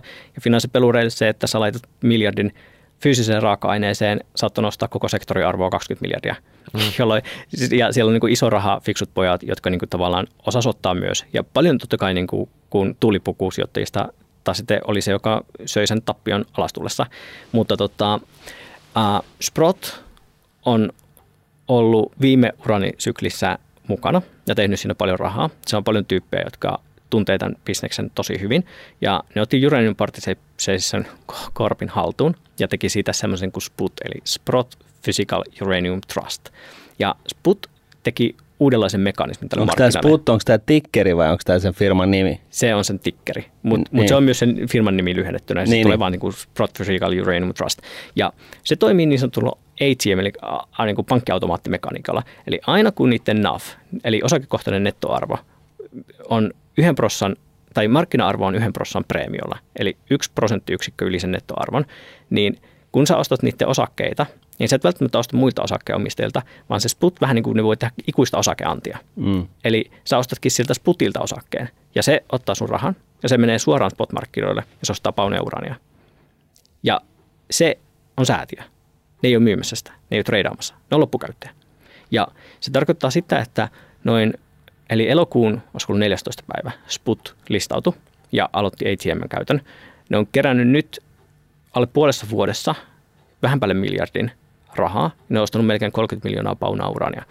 Nyt tällä hetkellä maailman kaivostuotanto on 130 miljoonaa paunaa, ehkä 135 miljoonaa paunaa. Sekundaariset tuotanto lähtee no, ää, Nyt menee Joo, niin siis vuodessa siis, että, että, että paljon niillä on nyt varastossa. Eli, niin eli, eli maailma tuottaa primaarista urania kaivoksista 135 miljoonaa paunaa. Sitten Joo. on sekundaarisia lähteitä. Näissä esimerkiksi käytetään polttoainetta ja se uusio käytetään mm. polt- ää, ja luodaan uudestaan polttoainetta. Mm. Ja näitä tulee ehkä 20, 25 miljoonaa paunaa. Eli sun okay. kokonaistarjonta on 160 miljoonaa paunaa. Ja spot ja markkinaalijäämäinen. Markkinainen mm. puhdas kulutus ehkä 175 miljoonaa paunaa, eli noin 15 miljoonaa paunaa, 10 prosenttia alijäämällä, mm. ehkä 20. Ja spot on puolessa vuodessa imuroinut 30 miljoonaa paunaa inventaarioita. Siis se sput eikä spot? Sput, sput. Okei, okay, sput on imuroinut. Sput, eli Physical Uranium Trust. Spot Joo. on vaan niin spot-markkina. Eli, ja, tota, se tarkoittaa sitä, että se on synnyttänyt tästä ehkä 20 miljoonan vajeesta 50 miljoonan vaje per vuosi. Ja kun mä sanoin aikaisemmin, että me ollaan ollut jo vuosia tilanteessa, missä inventaariot on poltettu, mm. niin tämä mekanismi on luotu ihan puhtaasti vain ainoastaan sitä varten, että se imuroi mobiilit inventaariot tyhjäksi. Mobiileihin inventaarioihin tulee kuukaudessa ehkä miljoona, kaksi miljoonaa paunaa semmoisilta myyjiltä, joilla ei ole mitään väliä hinnalla. Ja sitten sanotaan nyt tällainen tilanne, että jos sulla on vaikka 10 miljoonaa paunaa mobiileinventaarioita, se ei sen tyhjäksi, ja sulla miljoona paunaa maksaa 42, uh, 42 miljoonaa dollaria, niin silloin jos markkinoille tulee 1-2 miljoonaa paunaa uutta materiaalia kuukaudessa, niin jos PUT pystyy tyhjentämään tai keräämään rahaa semmoinen 40-80 miljoonaa per kuukausi ja ostaa sitä, niin sun mobiilit inventaariot tyhjenee. Niillä on mitään myytävää. Ja Sput, seuraavan osakkeen, mikä Sputilta ostetaan, niillä on mandaatti laittaa se kuitenkin markkinoilla mm. ja ostaa millä hinnalla hyvänsä periaatteessa urania. Mm. Ja käytännössä sinne niin kuin, tavallaan sulla on semmoinen, niin kuin, että sulla on se normaali luonnollinen katalyytti, että me ollaan alijäämässä, ja me tarvitaan sopimussykli, että me voidaan intensivoida uutta tuotantoa. Joo, Mut ja, ja meillä... pitää nousta niin paljon, että se kannattaa ja se tekeminen yes. kannattaa ja näin. Ja nyt sitten yes. sulla on sellainen imuri, joka vielä Mut. imuroi vielä. Yes. Ja jossa niin kuin finanssipelurit ymmärtää, että tämä sektori on pieni. Se on alle 40 miljardia, koko sektori. Ja, jos, ja se kuitenkin tuottaa 10 prosenttia maailman sähköstä. Ja siis raaka-aineena, jos koko globaalin tuotannon, uranin tuotannon vuotuisen, se voit ostaa kuudella miljardilla dollarilla kuudella miljardilla. Sun öljyn päivän tuotanto on varmaan 8 miljardia arvossaan. Niin siis tämä on niin kriittinen sektori, joka pitää meillä valot päällä. Ja sä voit kuudella miljardilla cornerata 100 prosenttia markkinasta, mutta eihän se tarvitse 100 prosenttia, koska kuparissa ja öljyssä me puhutaan parin kolmen prosentin vajeesta ja me nähdään tuplaantuminen hinnassa. Ja sulla on mekanismi, mikä on luotu tietoisesti, ihan puhtaasti, tyhjentämään markkina ja sen jälkeen kun markkina on kuiva, niin puskemaan hinta käytännössä niin kuin stonks only go up. Ja tämä kuulostaa semmoiselta hypetykseltä ja tavallaan mm. mä tavallaan ja saattaa, halve, disclaimeri, disclaimeri mm. saattaa olla sitä. Me emme siis suosittele tässä mitään. Me kuunnellaan tarinaa, mutta ole Joo. hyvä. Ja, ja tiettyyn pisteeseen asti vähän niin kuin halveksin semmoista stonks only go up juttua ja, ja sitten tätä myös mitä mä sanon, niin saa ignorata pitkälti semmoisena, että tämä kuulostaa enemmän hypeltä kuin mi- miltään muulta, mutta se mekanismi on niin kuin todellinen. Se toimii ja se toimii siksi, koska tämä markkina on alijäämässä, koska vasteajat on tosi pitkät. Just siinä, että se, se uuden tuotannon puskeminen on pit, No pitkä se- prosessi se ja markkina on pieni. Miten se Sputini, eikö se missään vaiheessa sitten mene markkinoilla ja myy? Eikö niillä ole jotain hintaa, että 100, 150 rupeaa dumppaa sitä sitten, mitä on hankittu jollain ihan niin kuin pilkkahinnalla sinne sisään? Ei, Ei. Se on loppukäyttäjä. Se on niin kuin, Miten sä se käytä tarkoitat sitä. sillä? Eihän se Se käytä tarkoittaa mihinkään. sitä, että se ei käytä sitä mihinkään. Ja tämä on toinen juttu. Siis Ihmiset, se vaan haalii sitä kiusatakseen niin kuin markkinoita. jos sä voit sanoa sitä kiusaamiseksi, Mut, ei, mutta siis jos ei se tee sillä mitään. Joo. Mutta kuka Mut siis Ei edes sitä? jossain, Hei, jossain vaiheessa edes myy sitä. Niin, siis, mutta hei, niin Miksi? nyt, nyt, nyt näin, mutta se oli säätiö. Kuka siellä pitää valtaa? Siellähän voidaan, tilanne muuttuu. Yhtäkkiä se onkin siellä markkinalla ja sitten että sit tulee todellinen niin kuin härdelli. Kyllä, mutta tota, jälleen kerran niin kuin, mä aina niin kuin mietin, että mikä on melua, mikä on oikea signaali. Ja ihmiset käy niin kuin, niin kuin käytännössä filosofista ja poliittista keskustelua just sitä, että pitäisikö semmoisia sallia, instrumentteja kuin sput tai vastaavaa, mm. jotka käytännössä niin kuin tarkoittaa sitä, että me voidaan niin kuin laillisesti manipuloida markkinoita siinä Kyllä. vaiheessa, kun ne on kuivat. Mutta tavallaan sijoittajana mä yleensä, kun mä en ole niin poliitikko, mä en ole säätämässä lakeja, niin mun tehtävä on vaan katsoa, millainen maailma on ja toimia sen mukaan. Ja fakta on se, että mä on melkein varma, että seuraavassa karhumarkkinassa, jos Sputin tavallaan se preemio laskee merkittävästi negatiiviseksi, niin esimerkiksi joukkovoimalayhtiöitä voi ostaa sen ja vaan yksinkertaisesti ottaa sen inventaariot haltuun. Mutta siinä vaiheessa me on menty jo härkämarkkina ohi. Mm. Härkkämarkkinaan se vaikuttaa vain ainoastaan sitä, että Sput tulee ostamaan materiaa. Ja toinen, siinä on semmoinen flywheel-mekanismi, että ää, tällä sektorilla on muutama ETF. Suomalaiset ei voi koskea niin, koska ne on jenki ETF, mutta ne tulee vetämään rahaa.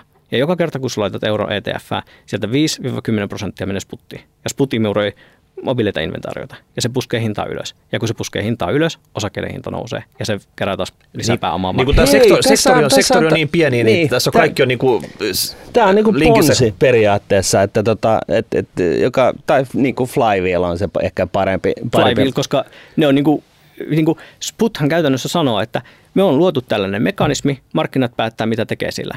Mm.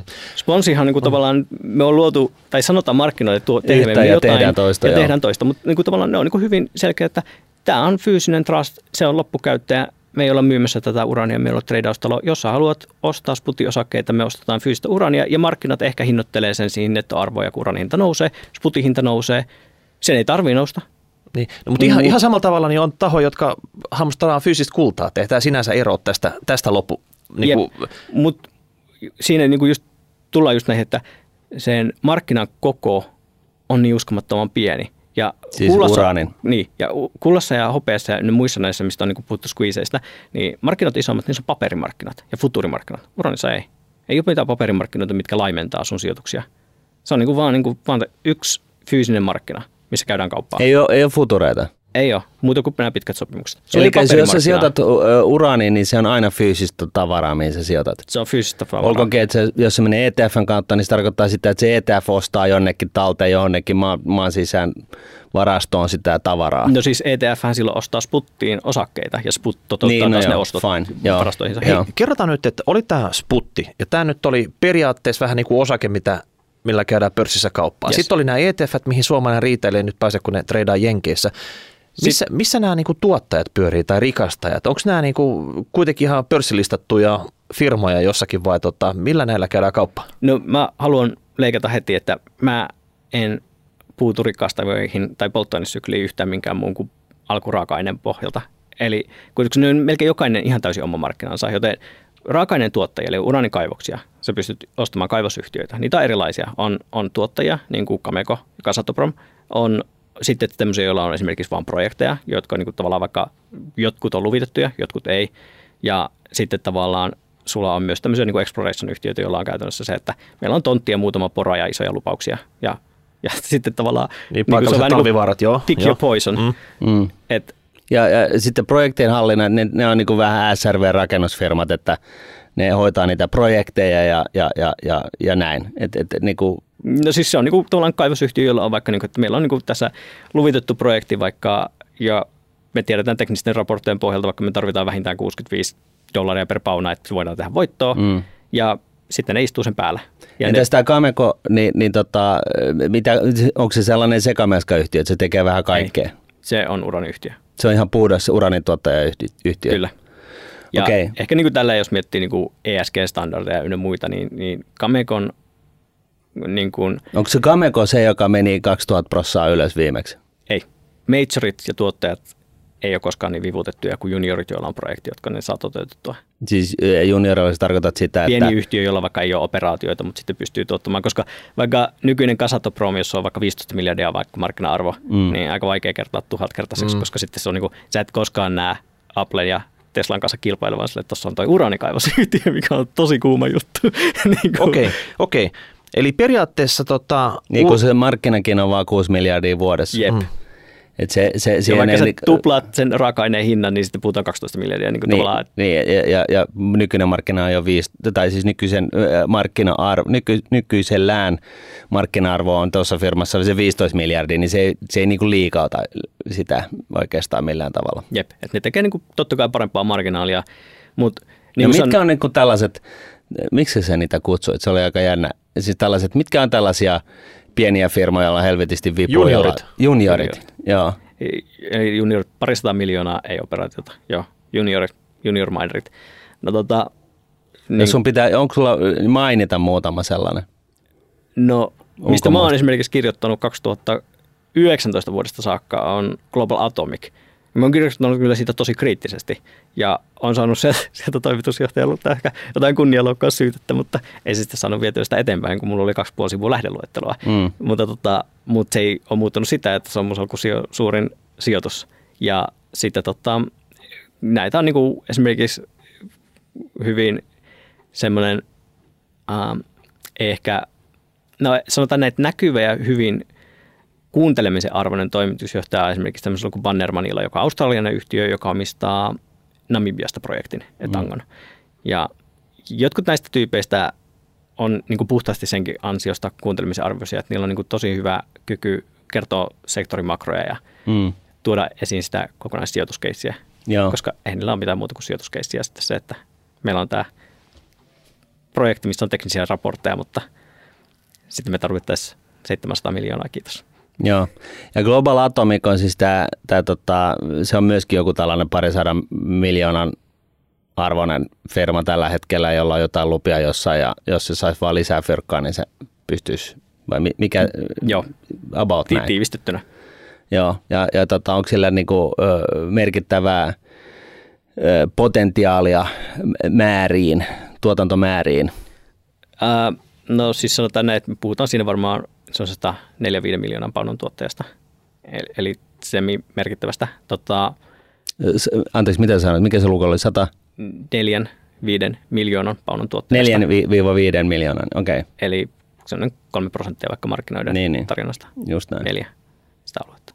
Mutta tota, mut joo, siis mä esimerkiksi niin kun mä oon kirjoittanut ja kommentoinut, niin mä yleensä on tykännyt pysyä eniten fundissa, just niin sanoit, että ei ole sijoitussuosituksia, niin en tavallaan ehkä kenellekään suosittelisi koskaan yhtään uranifirmaa, vaikka on kirjoittanut niistä. Mm. Mutta, tota, mutta mun mielestä se sijoituskeissi esimerkiksi, missä olen kirjoittanut siitä, niin kuin puhunut siitä, niin on, on just se, että se ajattelu siitä, että sulla on joitain semmoisia niin kuin syklisiä tai temaattisia sijoituksia, joissa on tietty niin kuin katalyyttejä ja tietynlaiset odotusajat, jos niin kuin me ei tiedetä, miten pitkä, pitkän mobiilit inventaarioiden päällä pystytään elämään ynnä muuta, ja se on aika paljon sellaista niin kuin vaan kärsivällistä käsien päällä istumista. Ja, mutta se eroaa hyvin paljon siitä perinteisestä, että nyt mä oon analysoinut tätä yhtä osaketta ja nyt mä osakepoiminnalla poimin tämän.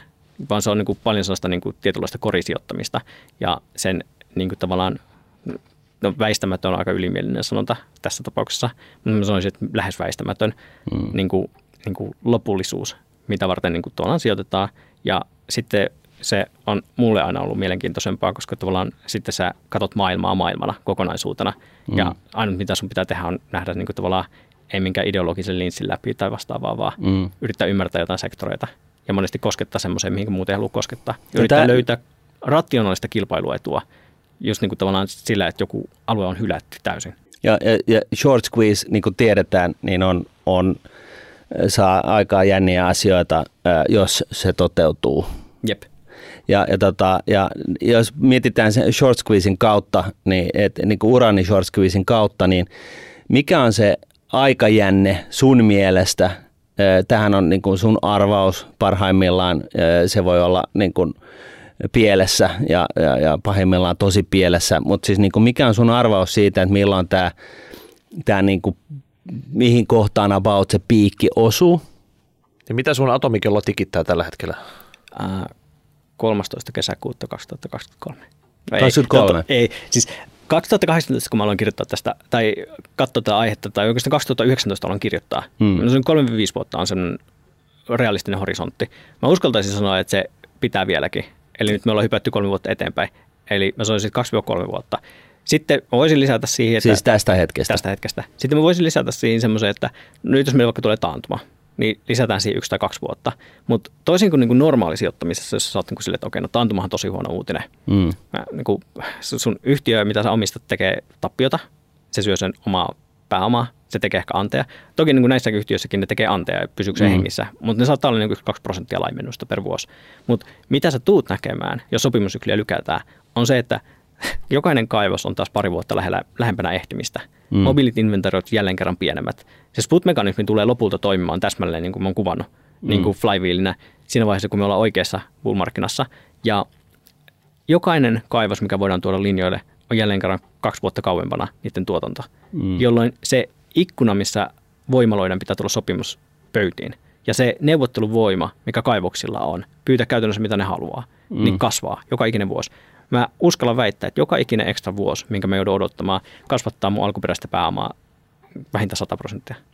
Kolme mielenkiintoisinta ö, sijoitusta tämän keisin kannalta. Mitkä ne on? Sput, Kasatoprom, Global Atomic. Mikä se keskimmäinen oli? Kasatoprom. Kasato. Niin se on se kasakstanilainen tuottaja, joka, siis kaivostuottaja, eikö Kaksi ensimmäistä ei ole parhaimmat nousijat, mutta niillä on vähiten, opera- tai niin kuin vähiten sellaista niin kuin toteutus- ja ynnä muuta riskiä, varsinkin sput, koska se on niin kuin vaan fyysistä raaka mm. Se ei koskaan tule niin kuin olemaan sun kymmenkertaistuja, koska urani ei tule nousemaan 400. Niin just. Mutta se voi nousta yli 150. Mm. Okei. Okay. Tämä tästä sijoituspuolesta. Nyt kun me ollaan kuitenkin tota Suomessa ja me ajetaan vähän niin kuin Suomen lippu näkövinkkelistä. Meillä on viisi voimalla tällä hetkellä voi, mä luen se Olkiluoto kolmosenkin Kolmos, tähän, niin, kuin, yes. niin tota, mistä nämä hankkii nämä polttoaineen ja millaisia sopimuksilla ja pitääkö tästä olla jotenkin huolissa? Mä en oikeasti tiedä Suomen voimaloista. Mä tiedän yleismarkkinakuvauksen, joten mä en yritä olla, tai halua olla besserwisser. No, jos sä olisit Suomen energiaministeri, niin mitä sä tekisit nyt? Hankkisit sä niitä sauvoja tota, taka, takapäälle valmiiksi siihen mummon tuhkaurnan viereen niin kuin ison kasan vai millä tavalla tätä hoidetaan? Kyllä mä varmistaisin, että se saatavuus olisi niin kuin oikeasti ja niin kuin tavallaan nyt spot-markkinahinta alkaa olemaan sellainen, että sun pitää maksaa se 15 dollaria, että sä pystyt olemaan ensimmäisten sopimustekijöiden joukossa ja saamaan niin kuin just vaikka Kasatopromin ja Kamekon kanssa edullisempia sopimuksia, koska ni- niiden kanssa sopimukset tulee olemaan edullisempia kuin uusien kaivosten. Joten kyllä mä niin kuin varmaan olisin kiinnostunut siitä, että miten tulevaisuuden tarve on katettu. Ja sitten toinen, ehkä jos pitäisi mainita, se on niin kuin nyanssia tälle tarinalle. Nyanssi joskus on niin kuin tosi kiva jossain bullmarkkinassa, se nostaa kursseja, mutta äh, osittain tämä on melua. Mutta Suomessa esimerkiksi on suunniteltu mikroreaktoreita. Näissä reaktoreissa on tosi pieni kysyntä uranille, koska ne, ne on niin kuin pieniä reaktoreita, mutta joissain malleissa on sellainen kiinnostavuus, että niissä on vaikka 60 vuotta elinkaari ja niitä on tarkoitus tankata vaikka kahdesti tai yhdesti koko elämän aikana. Nyt jos mulla on mikroreaktori, mä haluaisin rakentaa 30-luvun alussa mikroreaktorin ja se olisi vaikka 30 vuotta latausväli, väli, Niin mä Ja tarvitsin mihin silloin- hintaan sä last, niin kuin tankkaat sen siinä, että Niin. silloin rupeaa olemaan merkitystä. Tai se- Ja ei vaan se vaan niin kuin tavallaan, että jos mä haluan olla niin kuin poliitikko, joka välittää atomeista, niin kuin tavallaan realiteeteista, niin silloin mun pitää katsoa, että okei, me varmaan tarvitaan se polttoaine uudesta, voi, uudesta kaivoksesta. Meidän pitää solmia tänä vuonna se sopimus ja fiksata se uuden kaivosyhtiön kanssa. Sen jälkeen se kaivosyhtiö tarvii rakentamisajan ja aikaa tuottaa polttoainetta. Se on se 8-10 vuotta. Jos mä haluan 10 vuoden päästä, että Suomessa on mikroreaktori, niin mun pitää tehdä sopimus tänään sen polttoaineesta. Koska se on vaan niin kuin, tavallaan just se, että meillä narratiivit ajaa markkinoita. Ne ajaa markkinoita ylös, ne ajaa markkinoita alas. Ja sitten jossain vaiheessa kuitenkin tulee se, että me eletään atomeen maailmassa. Ei, ei bitteen maailmassa, mitä mä teen työkseni. Ja atomit sanoo joskus ei. Ja poliitikko voi sanoa, että mut kun, mut kun joo. Ja atomit sanoo, että no ei.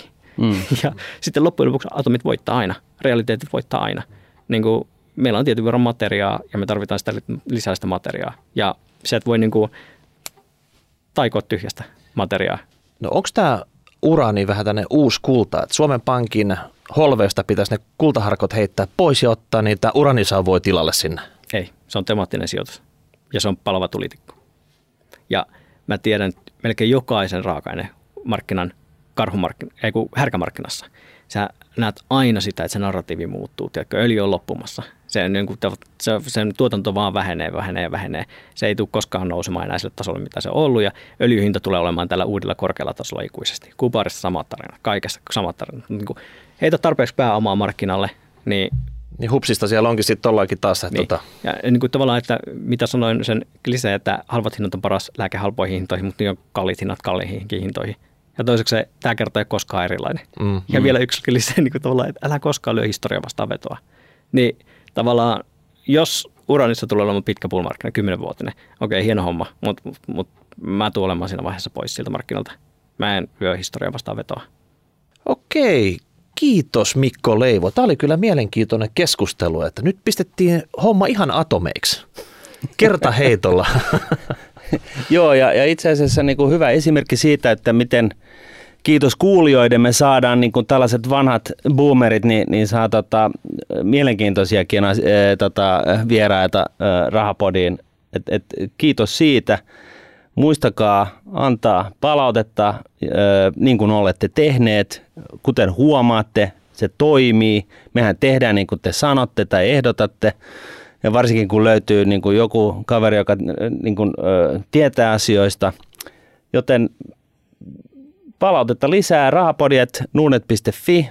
Twitteristä meidät löytyy omilla nimillämme. Ja mitä muita kanavia meillä nyt Tube sit saa kommentoida, Tube, joo, ja- savumerkkejä saa lähettää. Ne ja, savumerkit, joo. Tota, ja jos pystyy jonkun tämmöisen neutroniparven tähän suuntaan tuuppaamaan, niin jos silläkin saa tiedon perille, niin tota, kokeillaan semmoistakin. Juuri näin.